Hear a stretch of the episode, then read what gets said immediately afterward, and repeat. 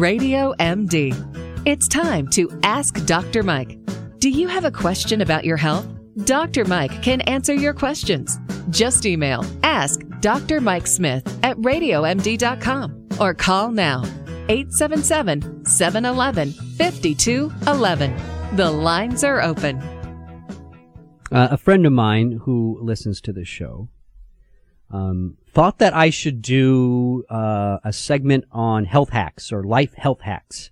You know how you're seeing more and more uh, in on social media outlets, Facebook, Pinterest, whatever, um, what they call memes, just quick little, uh, you know, um, you know, if you want to clean a dirty pot, you know, do this combination of um, olive oil mixed with baking soda, you know, stuff like that, little little house hacks, health hacks, like so. A friend of mine thought I should do some of those, and so um, I have, and I guess you know, thinking back in in time, I I actually have said, I guess I didn't frame them in the in the context of a health hack, but I have a few, and I have I I came up with three real quick. I bet I have some more if I think about it, but uh, so here here are three health hacks.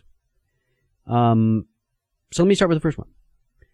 Brushing your teeth when you're hungry decreases appetite. Ah, did you know that? Uh, so if you're trying, maybe you're on uh, a diet after the holidays, trying to lose some weight.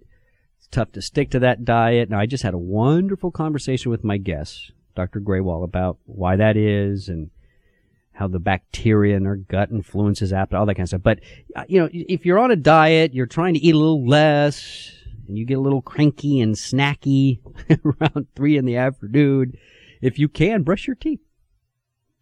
Brushing your teeth stimulates certain hormones in the oral pharynx region that communicate with the brain and decrease appetite. Um, it turns out the more minty the flavor, the better the result. Bet you didn't know that. I wrote, you know, I wrote about that. That one is an old one. I wrote that. I used to have a weight loss business. It's called Diet Basics years ago.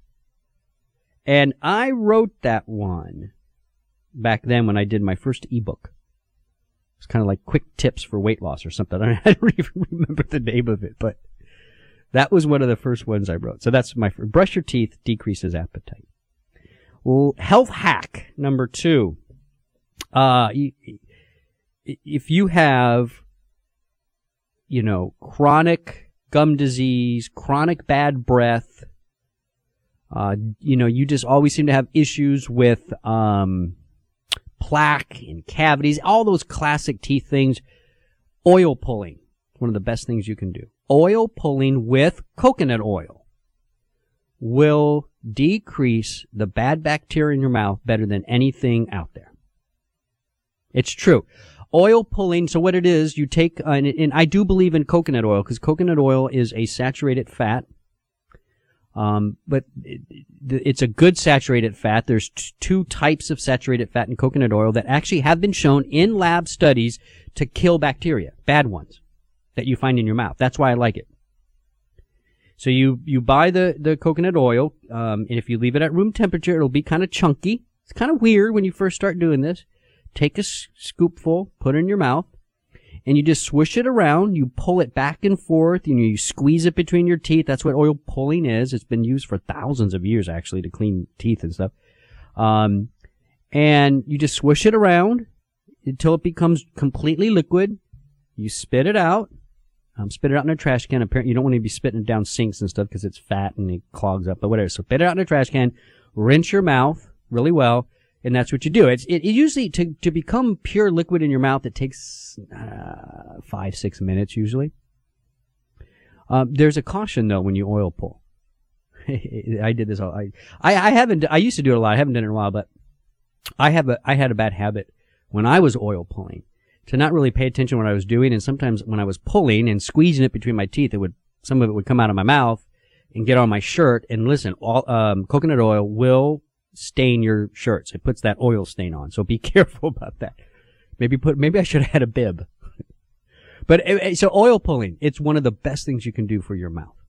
And, and we know the healthier the mouth, that does influence the rest of your body because the bacteria in your mouth, can actually travel throughout the body and seed other or- organs like uh, the the arteries and veins and stuff like that, and that can cause significant problems. So oil pulling does actually work. Another another health hack. Um, it's it's a way to get extra nutrients out of vegetables. Now, I'm not one to overcook vegetables. I don't like them raw either. I like them to be a little steamed or a little boiled. But if you actually want to really get the most out of vegetables, go ahead and boil them. Right? Go ahead and boil them, but not, don't put too much water in there. You don't need to, oh, you know, just a little bit of water, boil them, get them out, blanch them quickly, cool them off so they don't overcook, and then let that leftover water in the pot cool and drink it. There's a lot of leftover nutrients uh, in in that uh, in that broth, and so when you steam vegetables, it does take some of the nutrients out a little bit, and um, you lose a lot of them, and, and and that's why they end up coating maybe the plate and stuff like that. But it's so boil and drink the leftover water. It's and, and, and eat the vegetable. So you get you get your you're getting the best. Uh, uh, uh, you're getting as most as you can out of um, the vegetable. So there's three health hacks. I'll, I'll think of some more as, as, we go on with this.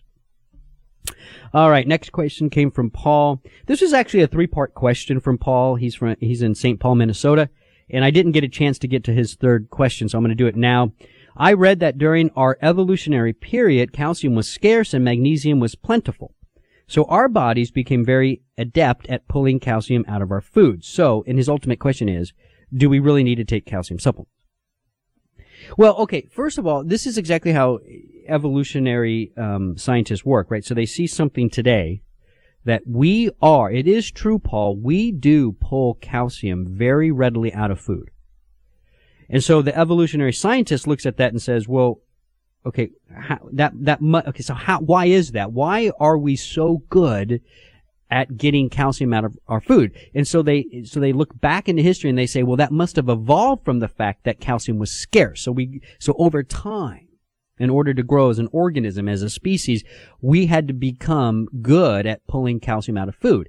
And so, you know, one offspring of a, of a, of, of a, of a male and female would, that just was randomly better at that was better at surviving and then they passed on that ability to pull out calcium from food to the next generation and then, and it just kind of goes on from there and you end up with humans today that are able to pull out calcium from food. Now I don't we don't can't prove that. we don't know if that's how it actually happened, but today it is true we do pull out calcium from food very well. That's why when I tell people Paul that they should have a total, like for women over 35, a total of around a thousand milligrams of calcium a day. That's diet plus supplement. So when you, if you, if you, you, so yes, you have to factor in all of your dietary sources of calcium. And yes, you, you assume you're pulling about 100% of the calcium out of that. So your total amount of calcium intake is diet plus supplement. The total should be a thousand. For men, it's about fi- half that, about 500. Uh, women that are in uh, the perimenopause, postmenopausal phase, we might bump up that number to say 1500 milligrams a day. But that's, again, diet plus supplement because yes, Paul, we do pull calcium out of food really, really well. Key thing about calcium though, and, and this is important, right? It, you never take calcium supplements, um, by themselves, right? You you can overload on calcium, and and when you don't have enough vitamin D and vitamin K2, remember vitamin K comes in two forms, K1 and K2. Vitamin K2 is all about helping calcium get from the blood into the bone. So if you take calcium by itself, calcium does tend to get deposited in other tissues like your arteries. So remember, calcium intake is dietary plus supplement and make sure it comes with vitamin D. If you're, if you're doing the supplement form, vitamin D and vitamin K2. This is Healthy Talk on Radio MD. I'm Dr. Mike. Stay well.